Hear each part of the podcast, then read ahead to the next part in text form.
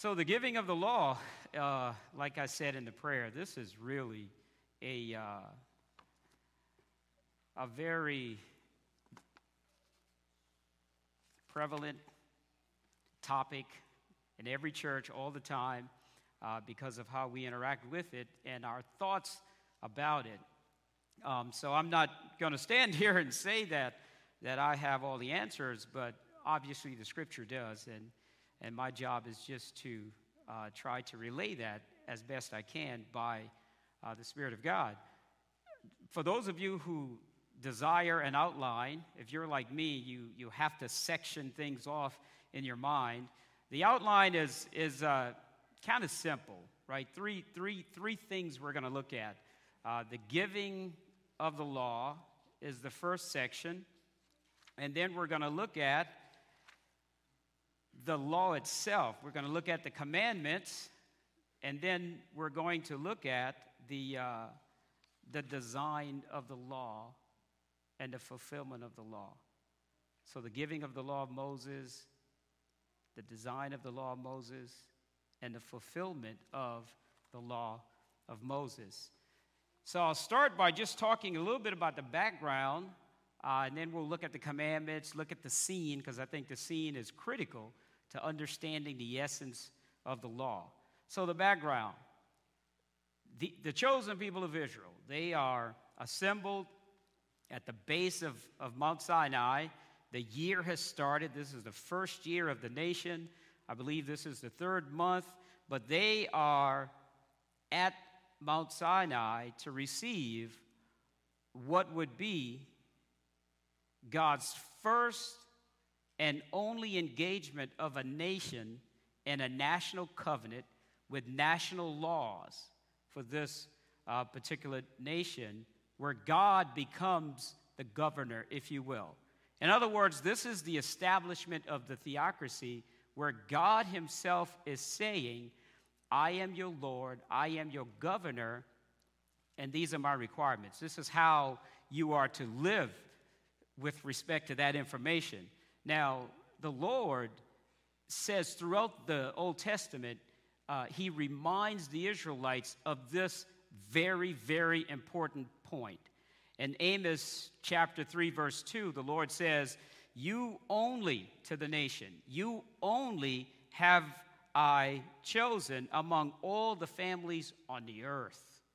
And then in Deuteronomy 7 6, for you are a holy people to the Lord your God.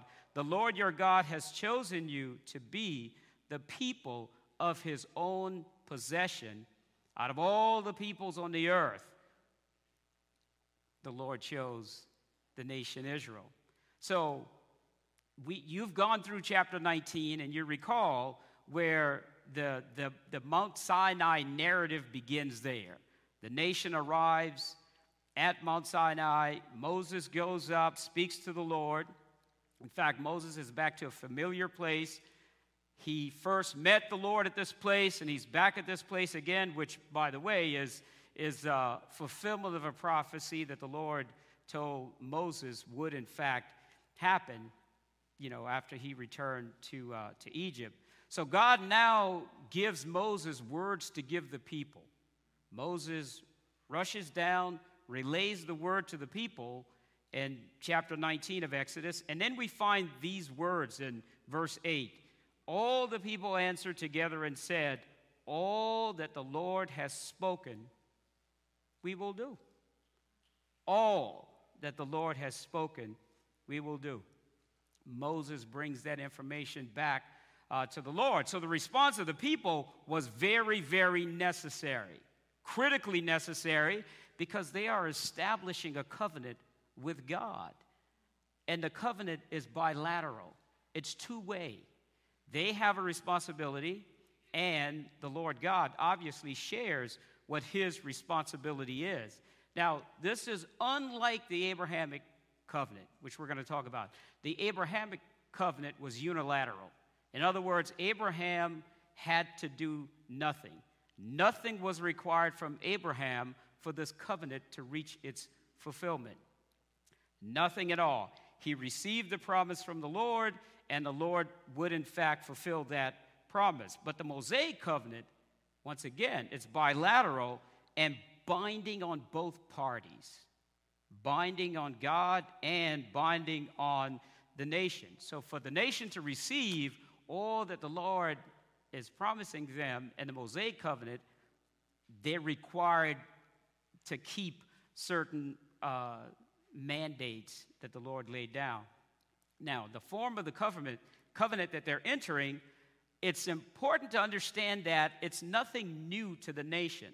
Like the Lord doesn't tell Moses, hey, I want you to explain to them what this covenant is all about. No, the people were very familiar with this type of covenant. It was, it was very prevalent in the world at that time. And essentially, you're talking about the uh, suzerain vassal covenant or treaty, where you have a Lord, he promises a people safety, land, and all of that, the suzerain, and the vassal, their responsibility is to show loyalty, and in some places, tribute, taxation, and they could have only one suzerain. To have more than one would be treasonous. So the Lord identifies as the suzerain and the nation as the, uh, the vassal. And delivering Israel from Egypt and entering into this covenant, God proclaimed to the people that He would be their Lord, He would be their Father, and they would be His people. We talked about that. And of course, the expectation is that the people would be loyal to their only suzerain. And that's why all through the Old Testament, you, talk, you hear the Lord talking about the adulterous nation, uh, nature of the nation when they turned away uh, from Him. All of this is wrapped up in the covenant, and the people know this. They know this quite well. Concurrent with this Mosaic covenant is the Abrahamic covenant, and we talked about God promising Abraham what he'll do, and God delivering with that promise, consistent with, you know, the unilateral nature of a covenant. But it's critical to understand that this Mosaic covenant isn't setting aside the Abrahamic covenant at all. It's not nullifying it, it's not replacing it, not setting it aside. And so, Genesis 20, verse 1. God introduced himself as Yahweh. He says, Your God. And then he says this Who brought you out of the land of Egypt, out of the house of slavery. The earth, he says, is the Lord and the fullness thereof. So obviously, everything belongs to the Lord and everyone is subject to the Lord, but this is different. He's now pulling out of the earth this one nation, and he is entering into this relationship with this one nation, even though all the nations of the world are equally bound to the Lord and equally subject to his rules, his regulations, subject to worshiping him in the way in which he deems appropriate. The Lord promised Abraham this very thing that the nation would come out of the loins of Abraham himself. Now, any nation, I want you to think about this any nation since the start of nations, right? Any nation who thinks itself as having this kind of relationship with the Lord totally underestimates what's happening at Mount Sinai. Because it's not a question of a nation deciding, Lord, we're yours. It's a question of the Lord deciding, I want you to be my nation. And He's only decided that once in the history of the world, and He'll never do it again. That's the uniqueness of what's happening at the foot of the mountain. Uh, Psalm 147, 19 and 20 says this He declares His words to Jacob, His statutes and His ordinances to Israel. He has not dealt thus with any other nation. And as for his ordinances, they do not know them. This is incredibly unique. Now let's talk about the commandments. So, Ten Commandments are the Ten Words. After God introduces himself and a short recap of how he delivered them, the Lord now goes into the covenant and the covenant obligations, which is summarized in the Ten, uh, Ten Commandments. These were not laws of legal, in a legal sense, for they carried no penalties. Rather, they were principles on which the nation's laws would rest. The commandments are called apodictic laws. An apodictic law is a standard, a normative, a universal principle, principles of, upon which ca- casuistic or case laws are built. Okay, here, here's what I mean. So, the Ten Commandments don't have an if then clause. In other words, do not steal. Well, what if I do? It doesn't answer that. The casuistic laws answer that. The Ten Commandments lay out the foundation for all the case laws, all of those case laws that begin in Exodus 21 and forward through uh, Deuteronomy. So the casuistic laws, if a man does this, this is what will happen. These are the application, if you will, of the apodictic laws, the Ten Commandments. And that's critical, and we'll see why that is critical as we move forward. So the application the application of the commandments, the apodictic laws, are found in all of the casuistic, casuistic laws. Here's an example Exodus 21 12. The 10th commandment, one of the commandments is, You shall not murder. Here's an application Exodus 21 12. Whoever strikes a man dead shall surely be put to death. You have the if then. If you strike a man dead, then you're going to be put to death. These are case laws. And we know this because that's our country. Our country works within the, the, the our legal system has uh, case laws as its nature. It doesn't say do not speed, it tells you what will happen if you speed. Here's another do not commit adultery. Leviticus 20 a man who commits adultery with another's wife, a man who commits adultery with his neighbor's wife, the adulterer and the adulteress shall be put to death. That's the application of the apodictic, universal, ultimate standard do not murder. And then there is do not steal. When a man gives his neighbor money or items to keep, but they are stolen from the man's house, if the thief is found, he shall repay double. Exodus chapter 22. So that's the expression of the, the, the uh, apodictic laws, the Ten Commandments. So you can't, you can't separate the Ten Commandments from all of those casuistic laws that begin in Exodus chapter 21 forward. The nation spent about 11 months at the base of Mount Sinai. All of what's taking place from this point through Deuteronomy happens right there at Mount Sinai. And the Lord is issuing all of these laws that would direct worship, that would direct interaction between people. All of this is happening. Now, when you think about how the Lord summarized the law, you get a sense of what the Ten Commandments do for all of those casuistic laws, however many there are, right? The Lord said this love God, love the Lord your God, and love your neighbor. On these two law hangs all the law and the prophets. So here's what the Lord has done He has summarized the Ten Commandments. The first three commandments have to do with God, right? Have no other God, no graven image, do not take the Lord's name in vain. Then you have the Sabbath, and then the other six deal with people's interaction, your neighbor.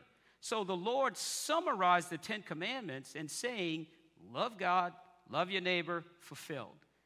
And the Lord summarized all of those casuistic laws in the Ten Commandments. These three things God, the Sabbath, and these six things your neighbor. You cannot, once again, you cannot take the Ten Commandments, separate them out from the casuistic laws, and have some understanding of what took place at Mount Sinai. It is a package, all of it goes together. You take the summary without the wide broadness of the casuistic laws, and you don't understand the summary, and you may misapply, if you will, the summary. Now, the scene, let's move to the scene. Here's why the scene is important the scene communicates the nature of the law. It's critical to understand what the law was all about and really get the sense of what God was doing, and you get that in the scene. The scene is very purposeful in the way in which the Lord couched the giving of the law. The writer of Hebrews gives us commentary on what took place. I want you to listen to this and, and just think about you being an Israelite at the foot of the mountain and being told these things and, and sensing this, right? It's, it's like being in a, uh, a uh, simulator and your heartbeat starts beating because you're, you're just feeling the impact of what the realness would be like. So let me take you into a simulator. I want you to think about this Hebrews 12. For you have not come to a mountain that can be touched. So the writer of Hebrews, he is comparing the Abrahamic covenant, the new covenant, with the old covenant.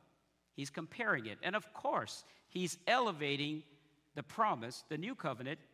He's elevating it, and he is really explaining the old covenant, the, the Mosaic law, and the old covenant. So he is saying, listen, you've not come to this place where you're told, don't touch the mountain. L- let me stop for a second. You've gone through Exodus 19. You've gone through Genesis 15. Let's go there. You've gone through Genesis 15, and you've seen what took place with the creation of the Abrahamic covenant.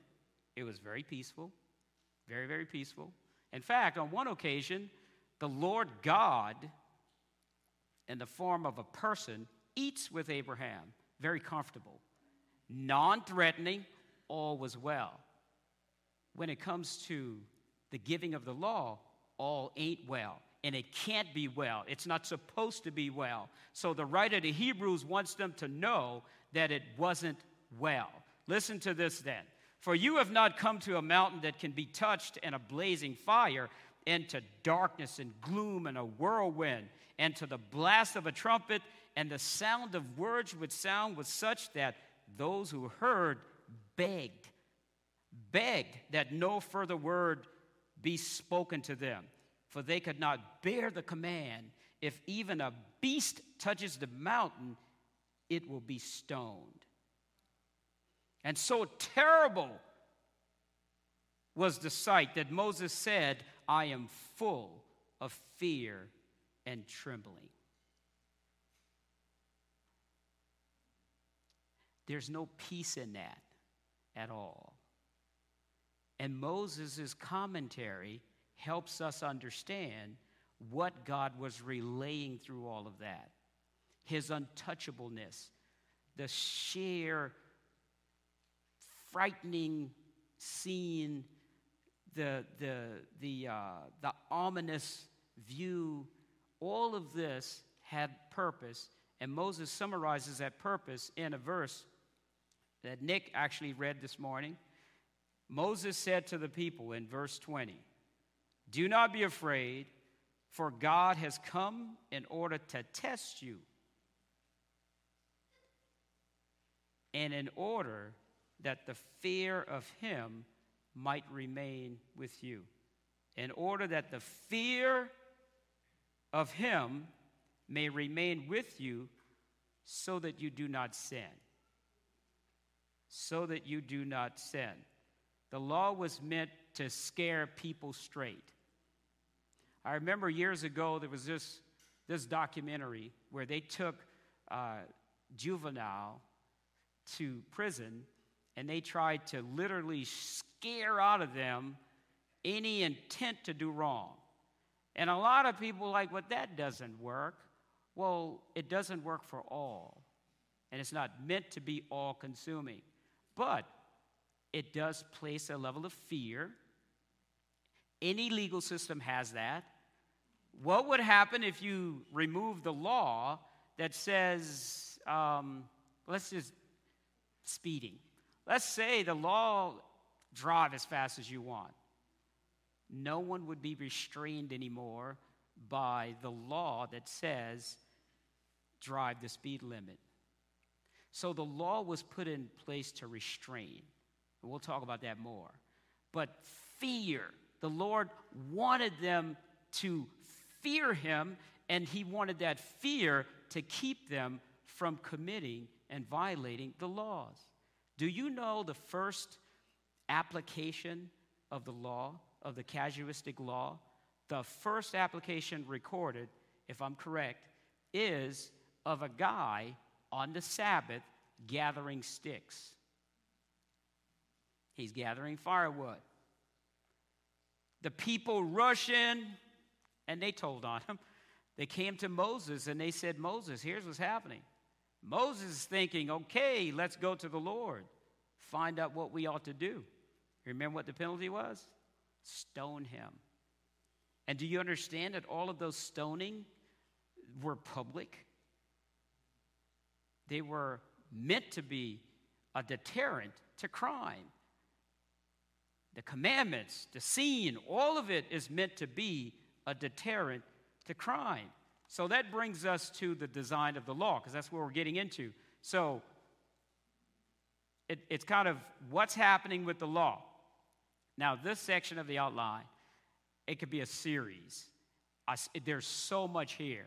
I was talking to Hans about just the flow of, of what I thought at that time would be the sermon, that there's no way to cover it all because there's, there's so many nuances that you need to flesh out that I don't have time to, but I'll hit some really high point, some high summary, so that um, I believe it'll set in our minds just, okay, that's why the Lord gave the law.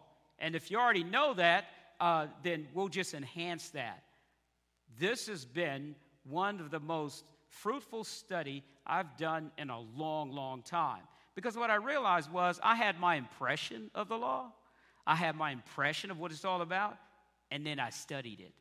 And it changed some of those impressions. So, like I said, this section can go on and on. To begin with, in Pauline fashion, Paul poses a question to the churches of Galatia, which, of course, is a question for all of us and all churches around the world reading Galatians. Here's the question Why then the law?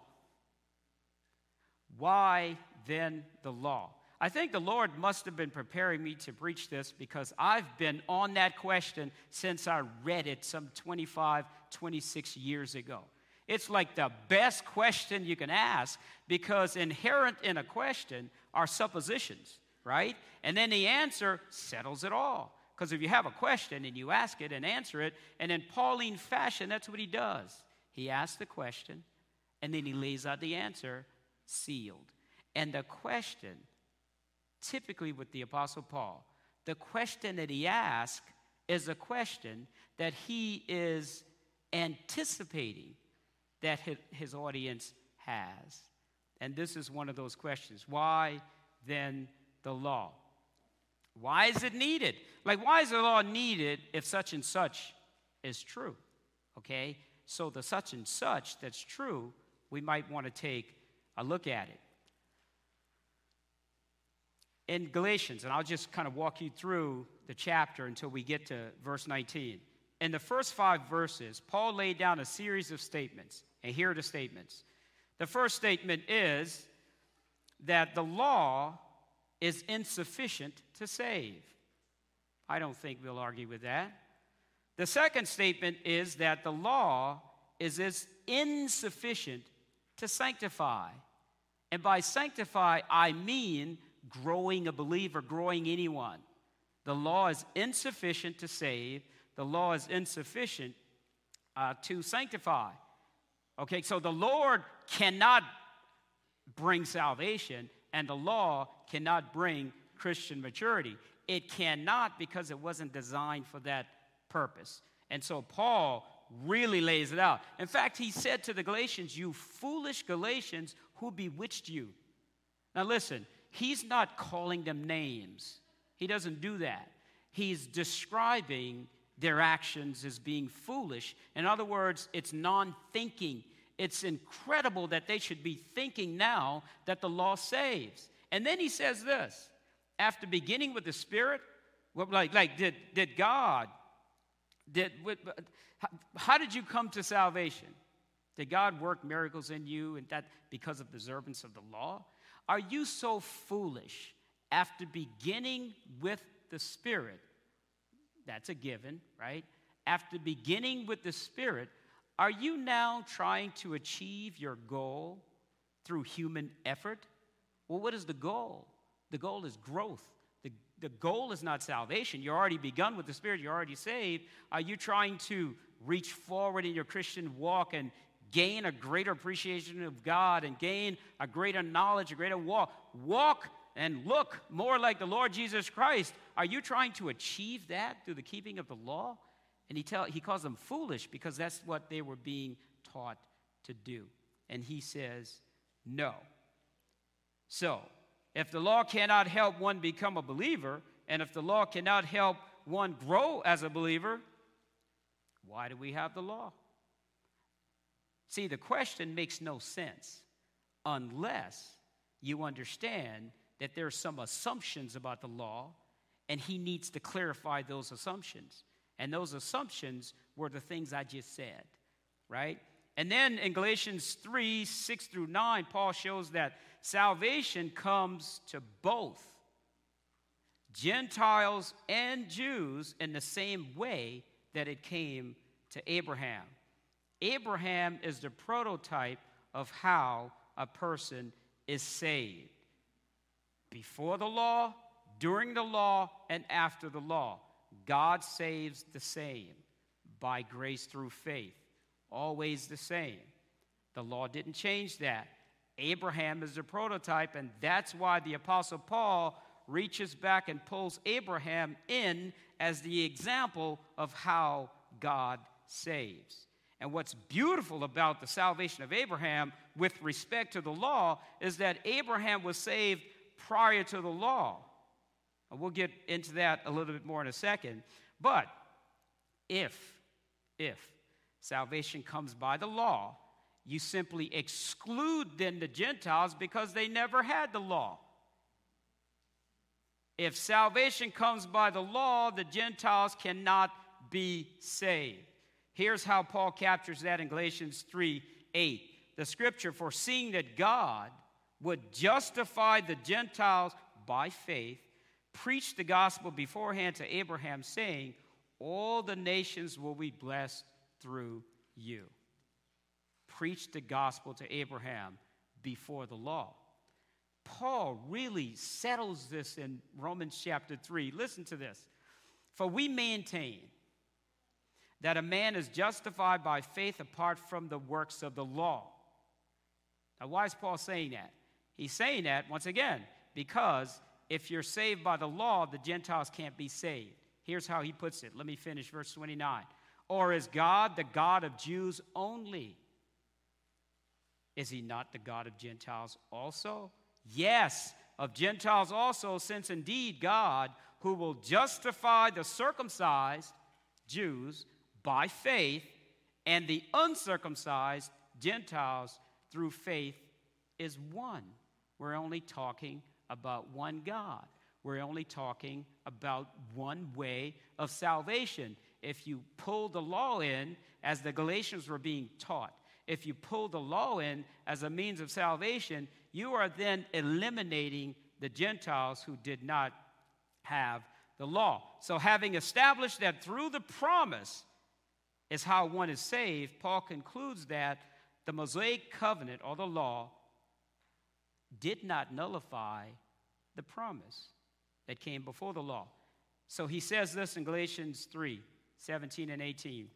What I'm saying is this the law, which came 430 years later, does not invalidate a covenant previously ratified by God, so as to nullify the promise. For if the inheritance is based on law, it is no longer based on a promise, but God has granted it to Abraham by means of a promise. So Paul makes it clear that the promise was made on better terms.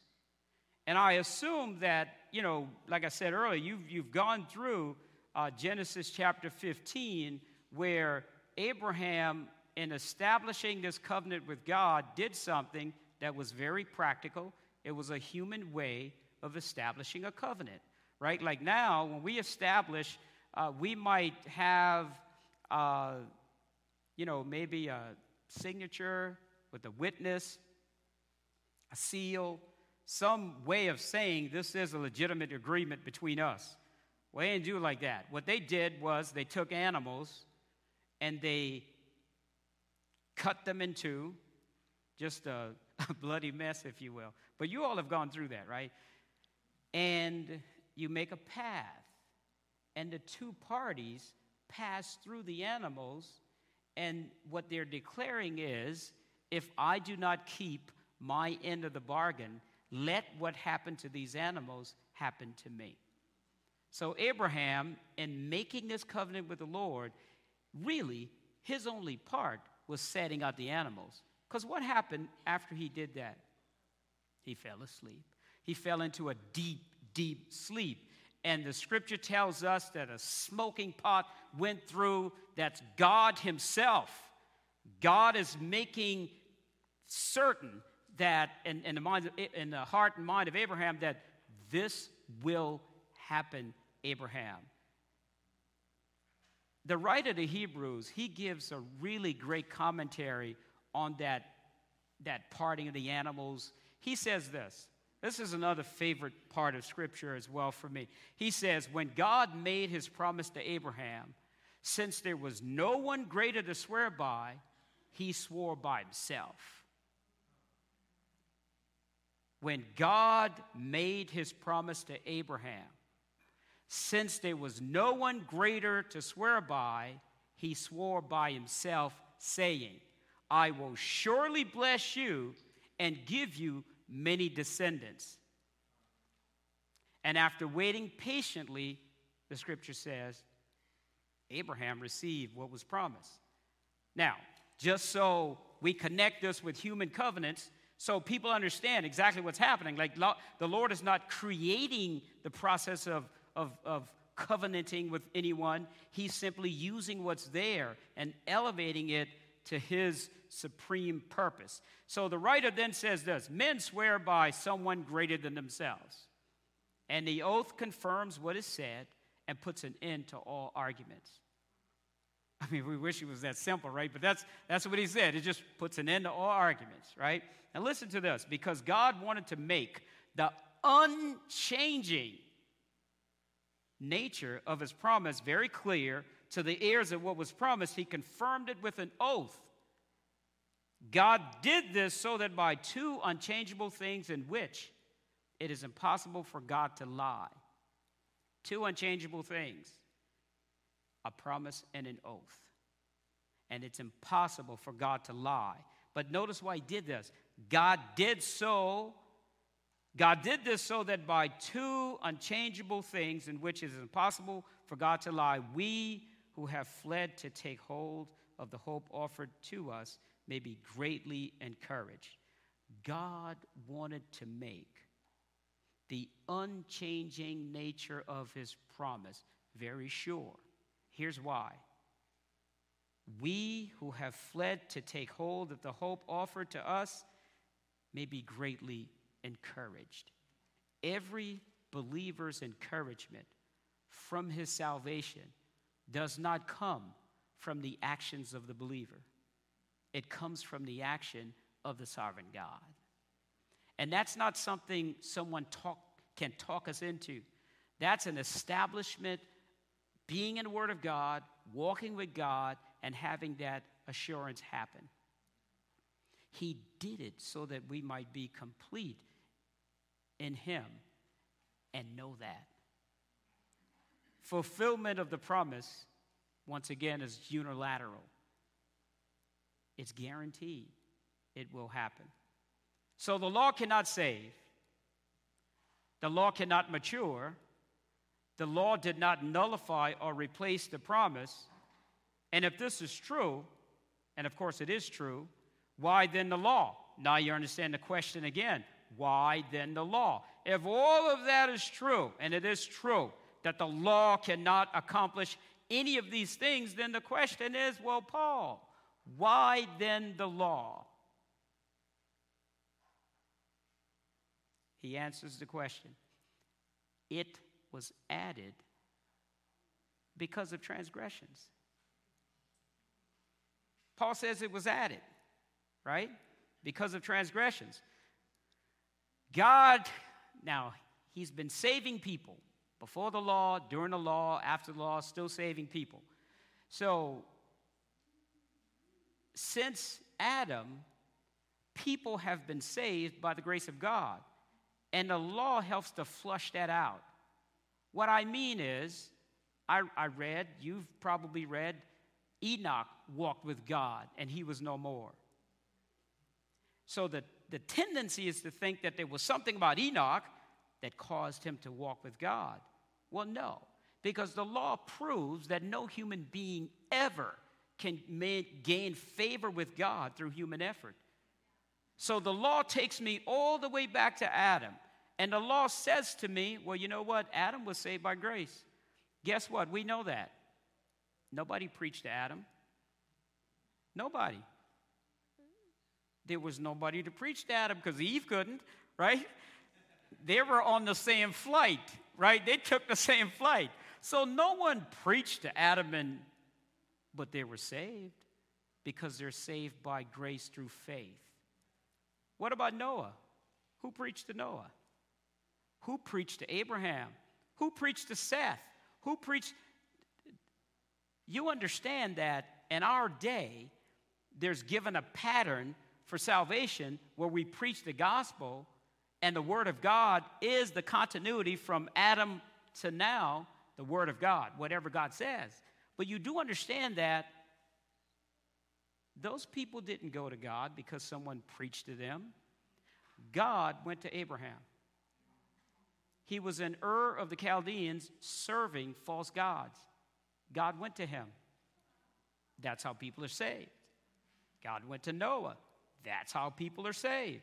So we come into this phase of the law and we start changing all of that because there's this, this uh, misinterpretation of the purpose of the law. He's still saving people the same way he saved Adam by grace through faith. They were all saved by the law, and no one ever preached, and they never, ever heard a single word of the Mosaic law. Not even Abraham never heard a single word of the Mosaic law. But then it stands to reason that if the law doesn't save and the law doesn't sanctify and the law didn't nullify the promise, then it's not essential that Abraham, Adam, Eve, Seth, Enoch, Noah, Methuselah, it's not essential that they hear the Mosaic law to be saved. No one preached to these people. Salvation has always been the same. Now, once again, God was saving and maturing people to a greater walk in Him apart from the law, before the law, during the law, after the law. Paul said it was added. And we get it, right? It was added at a point in time. It wasn't there prior to that. It was added, and he tells us it was added because of transgression. And like I said, this is equivalent to saying, why did they add speed limits? They add speed limits because of speeders. Why do you add a law, do not kill? Do not kill because people kill. Why, why do you have any law? You have any law because they're lawbreakers. And I'm not, and I shouldn't say they, like everyone since Adam has been a lawbreaker. And so laws come in to hedge. But none of our laws, now think about it, there's not a law on the books in our legislative system that causes people to grow.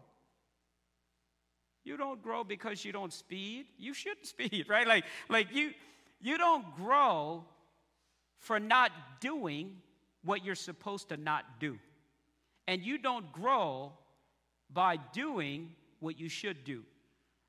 That's the nature of law. That's the nature of that, of that pattern, which we'll look at in a second. So the Mosaic, Mosaic law, it did its work. And the work of the Mosaic law, because of transgression, is to bring about condemnation. Now, how many, how many, how often do you think of that when you think about the law? It didn't come to bless, it came to condemn. Can you imagine Moses and Abraham having a conversation? Moses, you just condemn folks. Abraham, you know what? I bless folks. And you see the distinction all through the New Testament. The law was given through Moses, grace and truth came through the Lord Jesus Christ. And you can't mix the two because then you don't understand fully what grace and truth coming through Jesus Christ means. And that element is what Christian growth is all about. It's really apprehending what that means and letting that settle our souls and letting that give us the kind of joy that's supernatural. But over here, the law that came through Moses, only, only condemnation. I skipped one section. Here's the condemnation part in Galatians chapter 3, and that's at, I want to say 10 through 18, and I want to read verse 10, because this is the sense of the law. For as many as are of the works of the law are under a curse. For it is written, Cursed is everyone who does not abide in all things written in the book of the law to perform them. For a believer to think that they are bound by God to keep the law and what let me say it this way. First of all, I don't know what it means when, when we say we're under the law. What does that mean? Roosevelt, you can't kill. I don't need a law to tell me I can't kill. What do you mean bound by the law? I, no one has ever explained that to me. What does it mean to be under law? And I, I quickly say, well, you understand the law was given to Israel. You understand that the law was not given to the Gentiles. And you do understand that the law condemns. And the reason it condemns is because you cannot do what the law requires. You can't. It's impossible.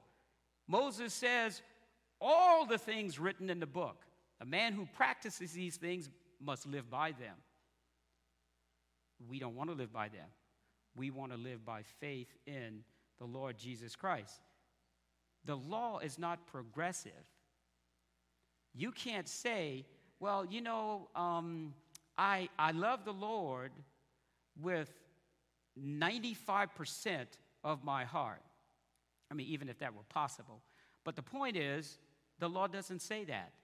The law doesn't say that 95% is sufficient. The law doesn't work in terms of percentages, it's all or nothing. That's how it works, right? And so condemnation is the rule of law when you're looking at the law. Jesus emphasized to the scribes and Pharisees that the law does not simply apply to the external, right? Because the Pharisees were, oh, no, no, no, no, we don't kill. But then Jesus says, even if you say to your brother, you fool, you are subject to the fires of hell. Jesus came not to get people to follow the law because they can't. Jesus came to chase people to him.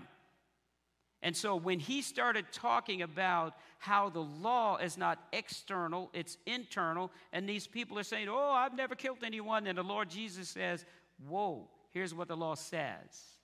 If you say to your brother, You fool, you're in danger of the fires of hell. Because Jesus is saying, You may not complete the action, but it's a heart issue, right? And everybody fails that. And that's the point. And that's why you have this guy with a tax collector or, or with a Pharisee beating his chest Lord, Lord, have mercy on me, a sinner. And then you have the tax collector Lord, I, I think you, I'm not like that guy.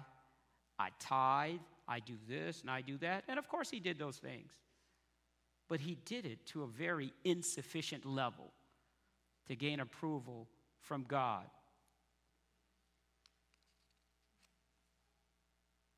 Here's some statements about the law, and then we'll start winding down. 2 Corinthians 3 7 and 9. The law is a ministry of death. The law is a ministry of condemnation. Romans 4:15 the law brings about wrath. Romans 5:20 the law came in so that the transgression would increase. Romans 7:13 through the commandment sin would become utterly sinful. Galatians 3:19 back to that question. Why then the law? It was added because of transgression. Having been ordained through angels by the agency of a mediator until the seed would come to whom the promise had been given. You notice the phrase until the seed? So it was added at a point in time and it ended at a point in time. It was added until. It was added because of transgressions until the seed of the woman to whom the promise was given. And you understand that when God gave that promise to Abraham, it wasn't just to Abraham. He said, and to his seed. He didn't say seeds, he said seed, and that's one. That's Christ himself. Christ himself is the fulfillment of the promise. All, you know this, all of the promises of God are yes in Christ because he is the fulfillment of all of the promises of the Lord God. He is included in that Abrahamic covenant. The law was put into effect then only until the seed of the woman should come. And obviously, we're not saying that his birth simply is the coming, it's his life and his death.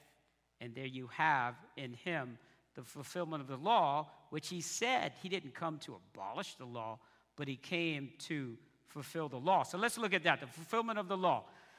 Matthew 5 17, do not think that I have come to abolish the law or the prophets. I did not come to abolish the law, but to fulfill it. The complete. Now think about the ceremonial system. All of the ceremonial system that was made necessary because of the apodictic, the Ten Commandments, that was made necessary because of the casuistic, all of those laws, all of them, are, they find their place in Christ. The ceremonial system requires the law, require, the, let me back up. The law requires a ceremonial system. In other words, when you violate, what do you do? The Lord tells them, you bring an animal sacrifice all of the ceremonial system was connected to the law, the Ten Commandments, and the, uh, the uh, casuistic laws. The Lord's coming himself was in complete fulfillment of all that the prophets said about him and all that was pictured in the law even as far back as Genesis 3:15 where he talked about the seed of the woman will crush his head meaning the seed of Satan, if you will, or Satan himself. Way back then. All of that is being fulfilled as the Lord himself comes. Now, What did the law require? Death. If you violated those laws that required death, you collected stone on the Sabbath, we're going to kill you, and you were killed. Death. The Lord Jesus then died. He died in obedience to the Father. He fulfilled the law, which requires death by dying. And that's what Paul means when he says he became a curse for us. And in becoming a curse, he took it away. Verse 13 of Genesis 3 Christ redeemed us from the curse of the law, having become a curse for us, for it is written, Cursed is everyone who hangs on a tree. And why did he do this? In order that Christ Jesus, the blessing through Christ Jesus, the blessing of Abraham, back to the promise, might come to the Gentiles so that we would receive the promise of the Spirit through faith. Isaiah 56 says, All of us as sheep has gone astray, and the Lord has laid upon him the iniquity of us all. Christ is the only man ever who lived perfectly, perfectly in light of the will of God expressed through the law of God, satisfying those demands on our behalf. Let me tell you what that sounds like. You're a Christian. You walk up to an unbeliever.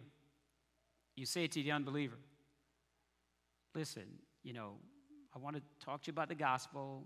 Um, are you saved? Well, yes, I'm saved. I don't believe all that, but I believe I'm a Christian. Yeah, yeah. So, do you love the Lord your God with all your heart, soul, and mind? And the unbeliever says, Of course I do not. But then the unbeliever looks at the Christian and says to the Christian, Do you? Well, what's the Christian going to say? If he says yes, he's lying. And the unbeliever is going to say, You're lying, right? If you say yes. If you say no, you're very accurate. But then the unbeliever says, Well, wait a minute. Why are you saying, Oh, but that's not the whole story? Here's the rest of the story. In Christ, I've met that standard. What the law could not do, weak as it was in the flesh, God did by sending his Son and the likeness of sinful flesh to condemn sin in the flesh so that the righteous requirements of the law might be met in us who believe. Oh, I'm not running around trying to love the Lord their God with all my mind. I'm running around trying to walk in the Spirit, which we'll talk about in a second. I, I'm not, I don't have to prove anything to anyone. God is not expecting me to prove to Him that I love Him with all my heart because I can't. And here's the beauty of grace the beauty of grace is that it's progressive. None of us is the same person who was saved on the day that we were saved. If we're in the Word of God, we're growing, but at any point we can say, Lord, thank you for your work, and I know it's not done because I'm still confessing sins to you, but praise, praise God, praise you that, Lord Jesus, you've done the work, and in you I am accepted in the beloved. The law was not given to save, it was not given to sanctify, it was not given to replace the promise, it was given to condemn. And, and the rest of Galatians talks about what it means to be led to Christ and be saved by Him. Here's a statement that probably resonates with us all. Then what keeps a believer at bay? What do you tell a believer? How does all this connect with me as a believer trying to live for God? What, what,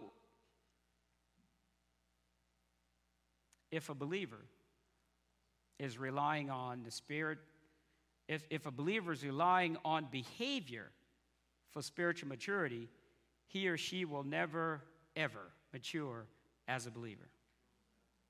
If a believer is relying on behavior for spiritual maturity, he or she will never, ever mature as a believer. Behavior only reflects who you are, it doesn't make you who you are. You can't change your insides by actions.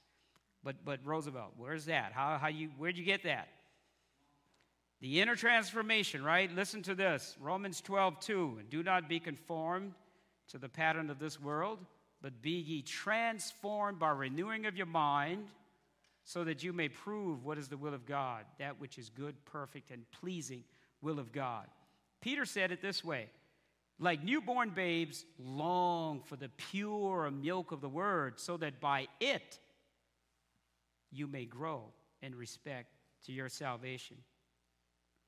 So, really, the, the rule, if you will, if you want one, Paul gives that rule in Galatians 5:16. But I say, walk in the Spirit, and you will not carry out the desires of the flesh.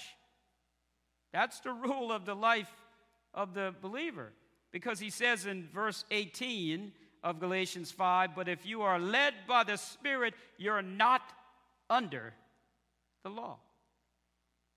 Well, Roosevelt, what does that look like? Romans chapter 14 has a list of non moral issues, meaning there's, no, there's nothing sinful about the issue.